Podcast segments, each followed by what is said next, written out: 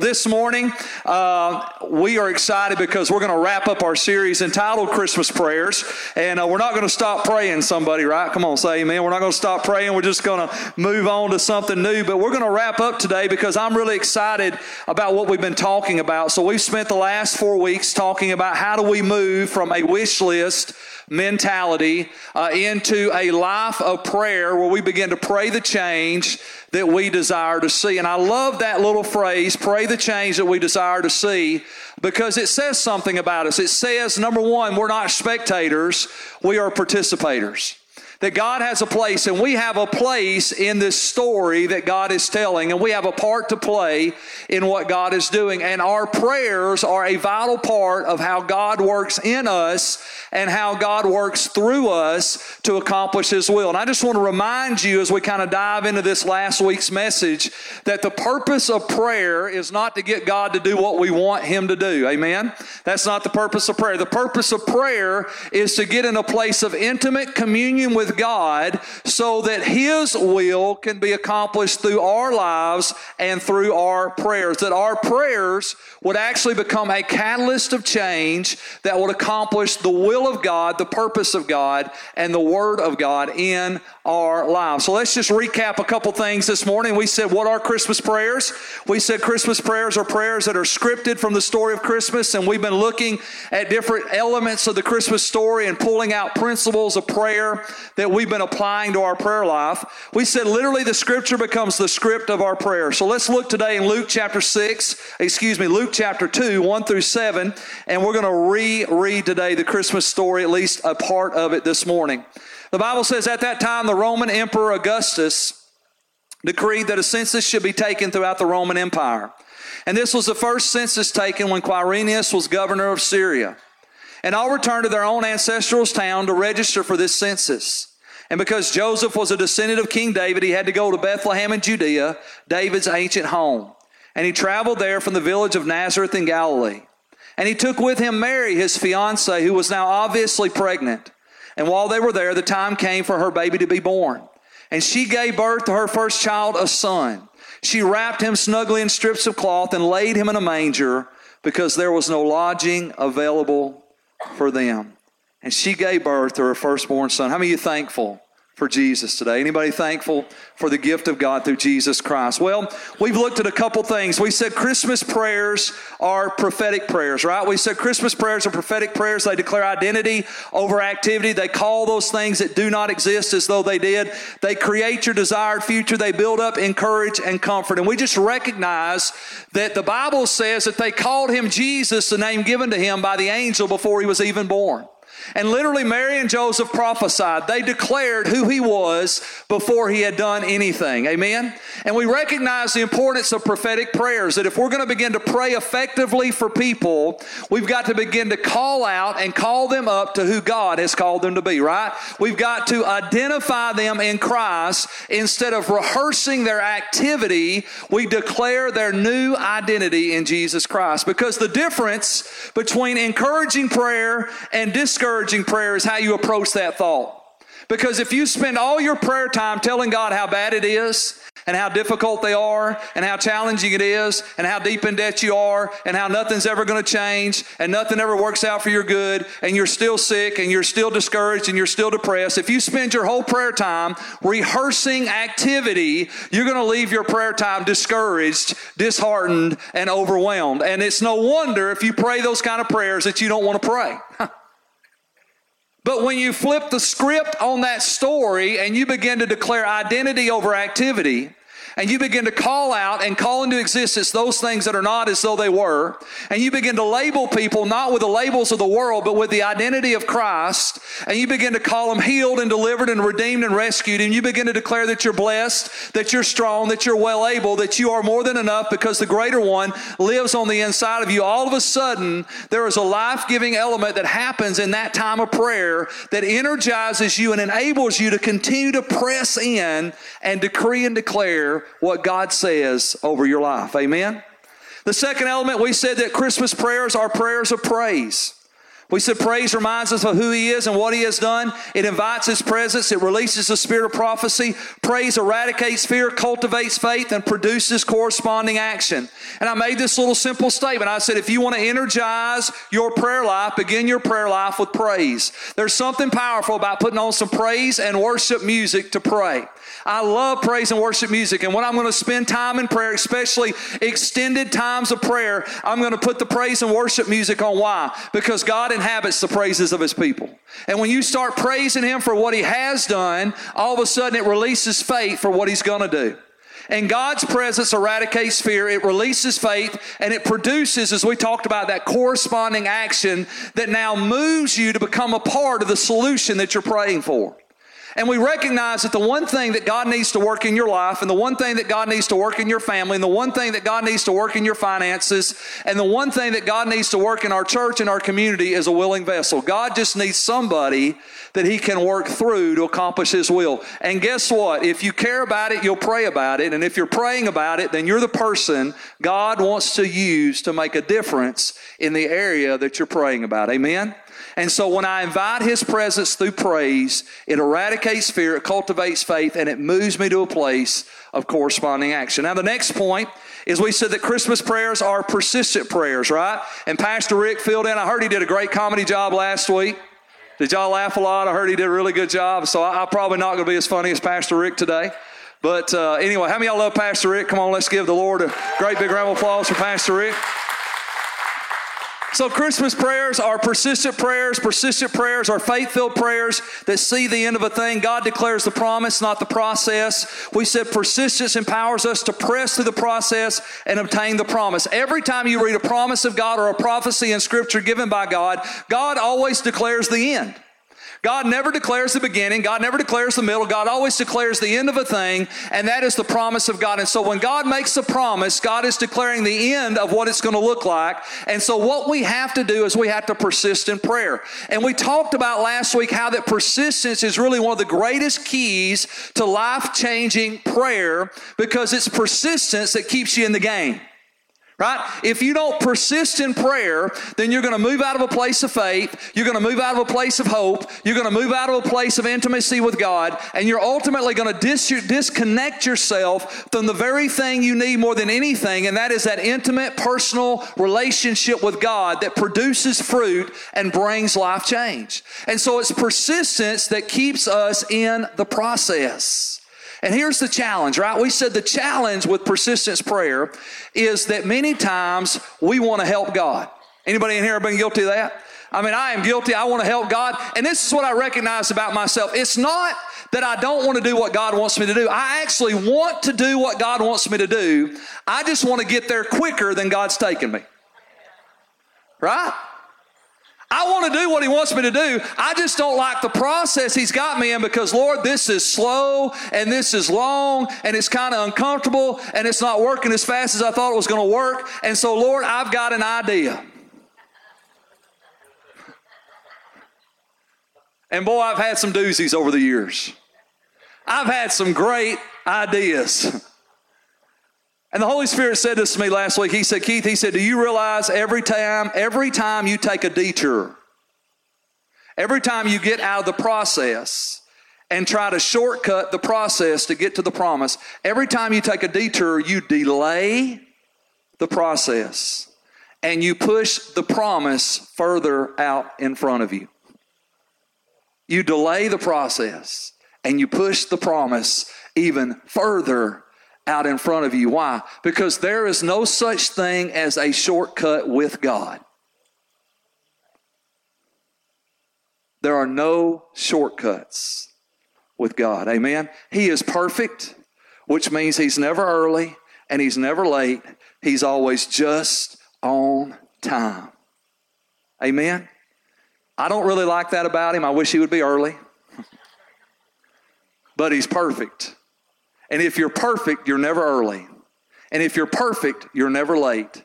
If you're perfect, you're always just in time. And how many know we serve a just in time God? He's always just in time, the perfect time. And so it's persistence in prayer that keeps us in the process that allows us to obtain the promise. Now, look at our next point today. So, Christmas prayers are inspired prayers. The word inspired in the, in the Greek, specifically in the New Testament, literally means God breathed. It means to have the breath and the life of God. And so Christmas prayers are inspired prayers. They are prayers that are literally birthed by the Word of God. I want you to think about the Christmas story. And every key character in the Christmas story had one thing in common. Think about it. Mary had a word from God. You remember the angel came to her and gave her a word. Joseph had a word from God. You remember the angel came to him and gave him a word. And the Bible says the wise men, they even had a word from God. They had a prophecy about the Messiah, where he would be born, when he would be born, and that a star would be seen that would lead them to the coming Messiah. The shepherds had a word from God because the angel spoke to them. Anna had a word from God, the prophetess in the temple. Simon, the righteous man, had a word from God that caused him to persist in faith until he would see the Savior come. And this is what I want you to recognize. I want you to recognize that inspired prayers are prayers that are birthed by the word of God. God's word brings inspiration. It releases the breath of God into our lives so we can pray. Amen. So look with me in 2 Timothy. I want you to see this great scripture. 2 Timothy 3, the Apostle Paul says, You have been taught the Holy Scriptures from childhood. And they have given you the wisdom to receive that the salvation that comes from trusting in Christ Jesus. And all scripture, I want you to just take that word scripture and just kind of put the, the phrase all or, or the word of God. So scripture is the word of God. So all scripture, all of God's words are inspired by God. How many know God doesn't speak for the sake of speaking? Every word that God speak, He releases His breath. It is the breath of God that brings the life of God. It was the Word of God that spoke the world into existence. Remember Genesis chapter 1? In the beginning, God said, God said, God said, God said, God said. And every time God speaks, something happens. Amen? And all scripture, all words from God are inspired by God. Look what the scripture says. And is useful to teach us what is true and to make us realize what is wrong in our lives. It corrects us when we are wrong and teaches us to do what is right. So the Word of God brings correction, it brings direction, it brings instruction. But look at verse 17. And God uses it. What does He use? The Word, the Scripture, the inspired Word of God. God uses the Word to prepare and equip His people to do every good work. God uses His Word to prepare and equip His people to do every good work. Everything that God wants to do in you and through you God does through the inspiration of the Word of God. It is His inspired Word that prepares us, it is His, His inspired Word that equips us to do the things that God has called us to do. So think about it. God's Word inspires us to pray. Now, now I, want, I want you to think about three expressions of the Word of God. There's the written word. We call it the B I B L E, right? Yes, that's the book for me the Bible, there's the written word. And I don't know about you, let me just encourage you in something. I'm convinced that many Christians struggle in prayer because they are not in the Word of God. Trying to pray without the Word is, try, is like trying to swim without water. it's really difficult because Every word from God, all scripture is inspired. It is the breath of God. It is the life of God. And God's word, the Bible says, is quick and powerful and sharper than any two-edged sword. And what we begin to recognize is we begin to recognize that it is the word of God that inspires us to pray. It is the word of God that brings the breath of life, inspiration that moves us to action. And if you think about it for just a minute, of all the great things that have been done in our world, whether it be in the science realm, in the technological realm, in the business realm, or in the Christian realm. All the great things that have ever been done in our world have been done by people that were inspired to do great things. There was an inspiration. There was a breath of life. There was something unseen, untouched, and untangible that drove them to do the things that they did. And I want you to understand it is the inspiration of the Word of God by the Holy Spirit that moves us to a place of life giving, life changing, life altering prayer and intercession and life in Christ. And when you think about reading the Bible, See, when I read the scripture and I read in the Old Testament where David said, I was young and now I'm old, but I've never seen the righteous forsaken nor his seed begging bread. And then I flip over the New Testament, I read where, where, where Paul said that my God will supply all of your needs according to his riches and glory. And then I read where Paul in Corinthians said that Jesus became poor that we might be rich. All of a sudden, I read those scriptures and you know what they do? They inspire me to take my needs to God, that God wants to meet my needs. If I'm young, if I'm old, God will never forsake me, God will never abandon me, and God will meet my every need according to his riches and glory in Christ Jesus my Lord. And all of a sudden, the written word inspires us to pray. When I read where the Bible says, and by his stripes we are healed, and Exodus says that he blessed their bread and their water, and he took all sickness and all disease away from them. And I read where God brought the children of Israel out of Egypt, and that there was no sick and there was no feeble among them. And then I read where the Bible says that Jesus went about doing good and healing all who were sick and oppressed of the enemy. And all of a sudden it inspires me to pray and believe God for healing in my body and in the hearts and lives of the people that I care about. Because the Word of God is inspired. It is the breath of God. And if you're struggling in your prayer life, it's probably because you're struggling in hearing from the Word of God. Getting in the Word, the Word, the written Word brings inspiration to our prayers. And then there's, then there's also the spoken Word. And you just think about the spoken word for a second and, how many times God brings inspiration by the Holy Spirit through the spoken word. Maybe it's a sermon you heard, maybe it's a message you heard, maybe it's a song you sung. I shared with you a couple weeks ago how that when I was at one of my lowest points in my life and Kelly was battling suicidal thoughts and I was driving down the road on my job, how that, how that I remembered the Lord reminded me of a sermon I heard and the preacher made this statement. He said, when you don't know what to do, just praise God anyway. And I talked about how that how that that, that word that I'd heard, that spoken word, it inspired me. And I just began to lift my hands and I talked about how God climbed in the cab of that truck. And heaven came to earth that day. Because I was inspired by a word that was spoken. How many, how much inspiration, think about it, is in the songs that we sing. I mean, just the Christmas carols. Oh, come, let us adore him. Oh, come, let us adore him. And God has this filter in heaven that makes that sound beautiful. Y'all just thought filters were for your phone. God's got one.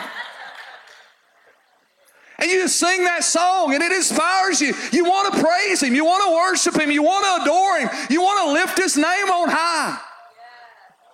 And I just think back, you know, I, I grew up in Baptist church and I pastored a little Methodist church. My favorite song was number 92 in the Red Book. Samantha's shaking her head over here. Victory in Jesus. Just fire me up. Amazing grace, how sweet the sound that saved a wretch like me. Then you move in, I'm going to raise a hallelujah. He's a waymaker. My all-time favorite, Jesus lover of my soul, it just ministers to me.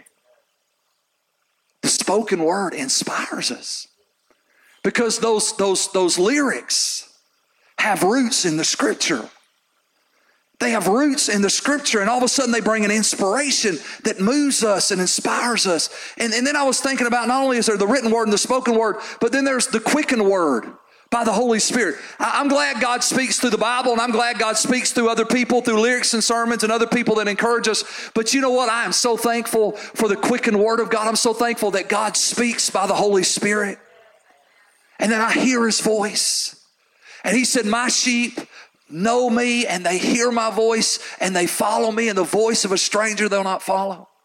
And every time you hear the word of God, if you remember last week, Habakkuk chapter 2, Habakkuk said, I'm going to climb the watchtower.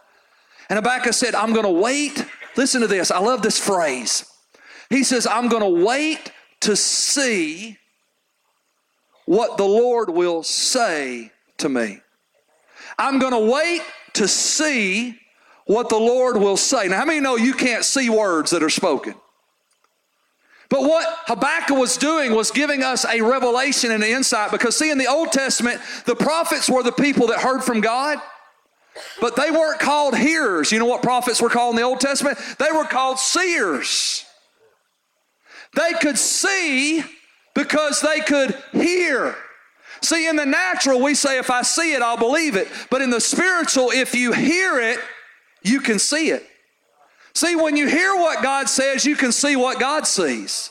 When you hear what God says, you can see what God sees. You hear First Peter that says, By his stripes we are healed. You hear Isaiah 53, he was wounded for our transgressions, he was bruised by our iniqu- for our iniquities, and the chastisement of our peace was upon him. And when you hear it by the quickening of the Holy Spirit, you begin to see your body whole. You begin to see people healed. You see yourself laying hands on people and the sick getting up and the dead starting to walk because when you hear it, you see it. So I will watch to see what the Lord will say to me. And I am convinced that the key to effective prayer, let me just tell you something. Some of my greatest times of prayer, I never said a word.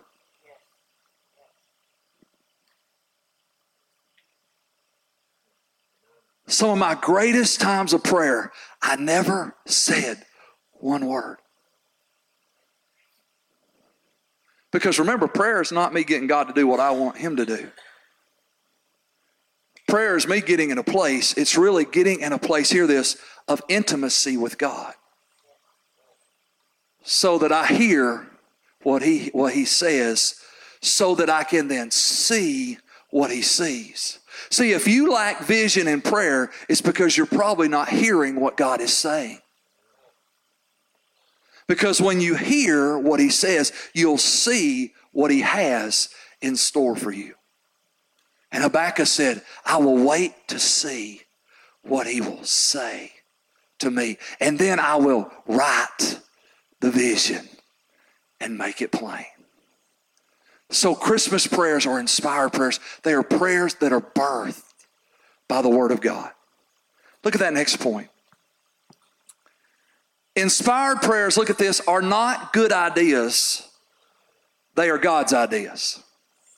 Inspired prayers are not good ideas, they are God ideas. Look with me in 2 Peter chapter 1, 20 and 21. The Bible says this Above all, you must realize that no prophecy in Scripture ever came by the prophet's own understanding or from human initiative. The word initiative literally means personal assessment.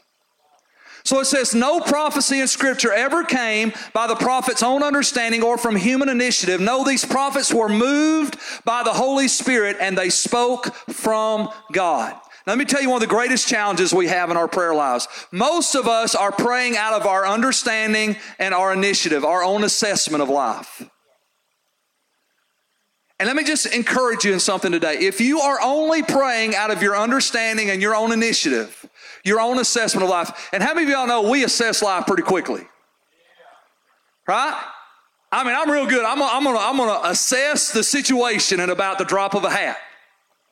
Right? I walk into a room, I assess the situation. I'm confronted with a problem, I assess the situation. I get bad news, I assess the situation. I get a text message I didn't want to get or see a Facebook post I wish I hadn't ever seen, I assess the situation, and so do you. And you know how I know we assess the situation, and you know how I know that we pray out of our initiative instead of out of inspiration and revelation? Because we go to God in prayer and we give Him instruction.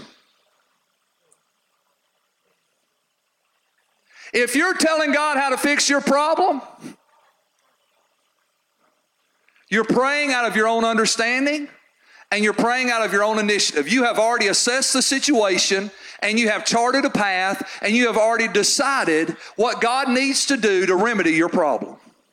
And then your prayer life becomes you telling God what to do instead of you coming before the Lord to receive instruction, correction, direction for what He wants to do in you and through you to accomplish His good pleasure for your life.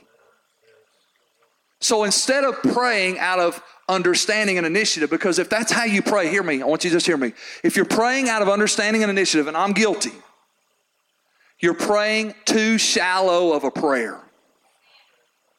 Your prayer is too shallow. Why is it too shallow? Because you have limited understanding and you have a limited ability to assess the situation. You're not seeing the whole picture.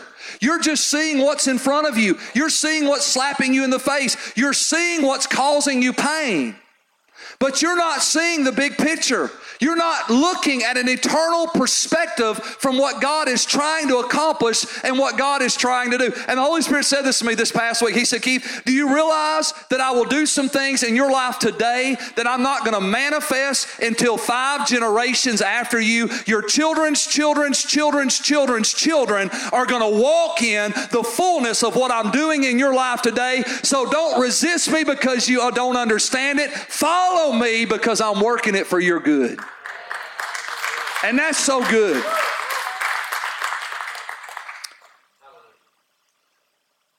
So we got to move to a place where we begin to pray, not out of understanding initiative, but out of inspiration and revelation.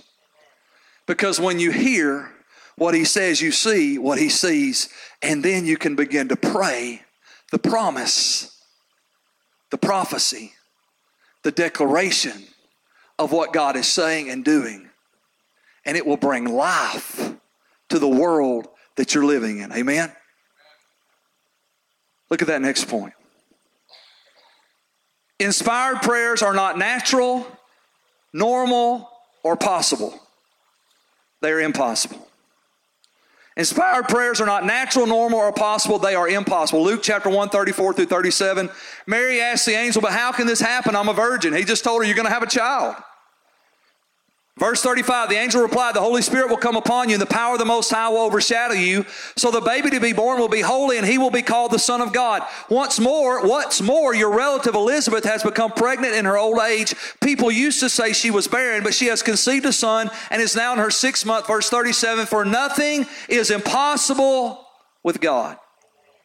Not only are we praying shallow prayers, we're praying small prayers. The Holy Spirit said this to me. He said, Keith, he said, if what you're praying about is possible, then stop praying about it and go do it.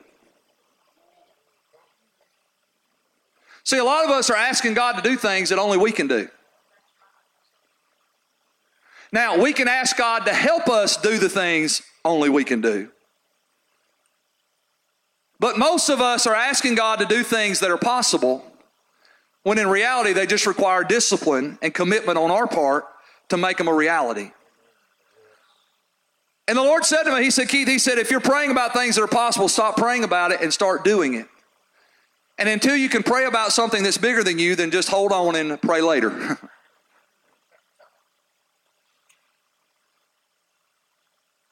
Christmas prayers are impossible prayers. When you think about the Christmas story, everything about the Christmas story was impossible. A virgin had a child. Come on, somebody angelic visitations, prophetic words, prophecies being fulfilled, all these crazy things happening in the birth of Jesus Christ, and everything about the entire story was impossible. Mary couldn't do it, Joseph couldn't do it, shepherds couldn't do it, wise men couldn't do it, uh, Simon couldn't do it, Anna couldn't do it. None of the people in the story could do the things that God wanted to do for them, through them, and in them. It required the supernatural. And God says, That's right up my alley. So stop praying possible prayers and start praying impossible prayers. one of the ways you know if you're being if you're praying under the inspiration of the Holy Spirit is you'll pray crazy things. See, I've been praying for nations. God give us nations. God give us the heathen of the earth. God give us nations for your glory. And I'm in Arab, Alabama. God, give us nations. I've been praying for a thousand laboring leaders. God raise up a thousand laboring leaders at Liberty Church. A thousand laboring leaders, a thousand people that are putting their hands to the plow and that will lead other people to Jesus Christ. God raise up a thousand. I can't do that. But God can. Inspired prayers are impossible prayers. Asking God to do what you can't do, and then knowing by faith that He will. And look at this last point because this is really important. Christmas prayers are not a formula for prayer. Prophecy, praise, persistence, and inspiration. This is not a formula. This is not A plus B plus C plus D equals E. This is not 1 plus 2 plus 3 plus 4 equals 5. That's not what this is. If you're looking for a formula for prayer, you don't understand prayer. There are patterns of prayer, there are inspirations of prayer, there are models of prayer. But there's no such thing as a formula for prayer. Why? Because prayer is about intimacy with God. It's about an intimate place of communion where you hear what he says and you see what he sees so that you can begin to prophesy what he desires to do in the world and in you. It's a place of intimacy.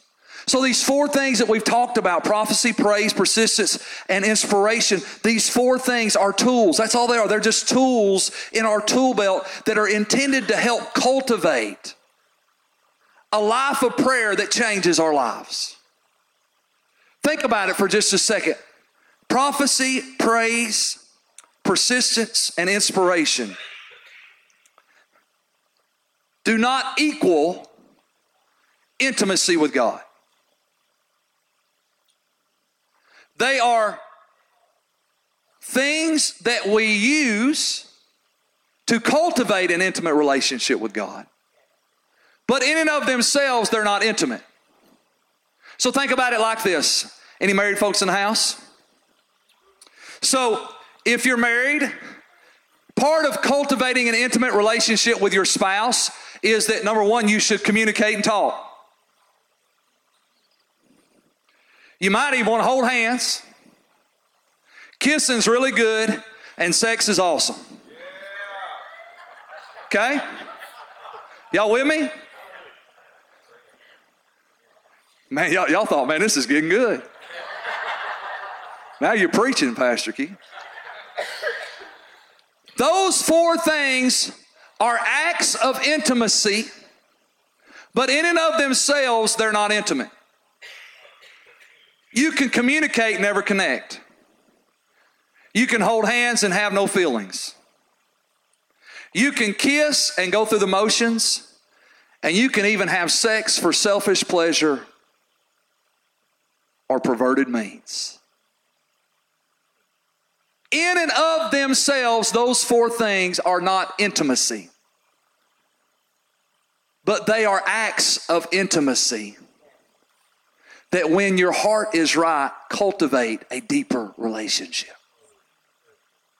Prayer, prophecy, praise, persistence, inspiration are acts of intimacy that draw us deeper into a relationship with God. You can do those things and not be intimate.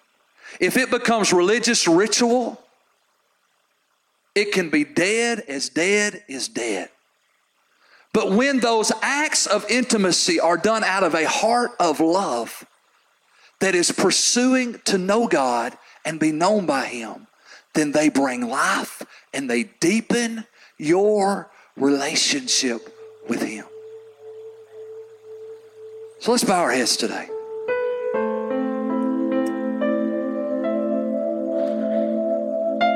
In just a moment, we're going to close in a close of prayer and agreement as we agree together over the Christmas prayers you've been praying.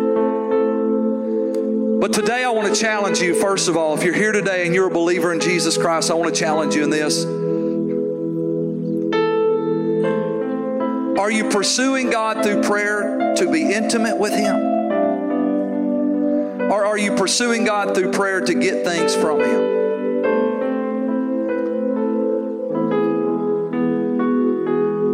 Because your heart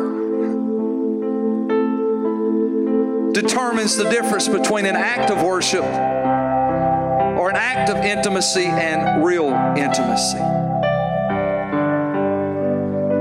Acts of intimacy with God produce no lasting fruit. but acts of intimacy that are driven by a true heart of love to know Him produces lasting fruit. So I want to challenge you today. Let's check our hearts. Let's redefine prayer not as a formula, but as an opportunity to be intimate with Jesus, the lover of our soul. Now, maybe you're here today and maybe you realize you're not a Christian. And you have never entered into a personal relationship with God. Because intimacy is personal. That's what Jesus came to do. He was Emmanuel, God with us. Because Jesus came and died and rose again. So he could restore you into a right relationship with God so you could know him. And the greatest gift you'll ever receive is the gift of God that comes through His Son, Jesus Christ, that brings eternal life and ushers you into an everlasting relationship with God. If you're here today and you've never accepted Him, and today you want to receive that gift of eternal life, right where you're at right now, I just want you to stand to your feet all over this building. Every head is bowed, every eye is closed. But right now, the Holy Spirit is dealing with you, and you know right now you have never truly given your life to Christ. And the tragedy of rejecting that gift is that you'll spend eternity separated from God. Not because God doesn't love you, and not because Jesus didn't die for you, but simply because you rejected the gift that God gave through His Son. So, as people are standing right now, this is your moment. Go ahead and stand. We're about to pray. As you stand to your feet, an usher's going to come. They're going to slip a packet in your hand. Just hold on to that, and I'll tell you what to do in just a minute. But if you need to stand right now and you want to know Jesus and accept that gift right now, stand to your feet. Let's pray. Let's pray together. If you're standing, I want you to pray with me. I'm going to ask everybody just to repeat after me in the whole congregation. Let's say it out loud together. Dear Heavenly Father, I believe Jesus died on the cross, rose again on the third day to pay the penalty for my sin. I ask you to forgive me of my sin. Come into my heart and my life and be my Lord and my Savior. I believe, and by faith I receive the gift of an eternal relationship with you. In Jesus' name, amen.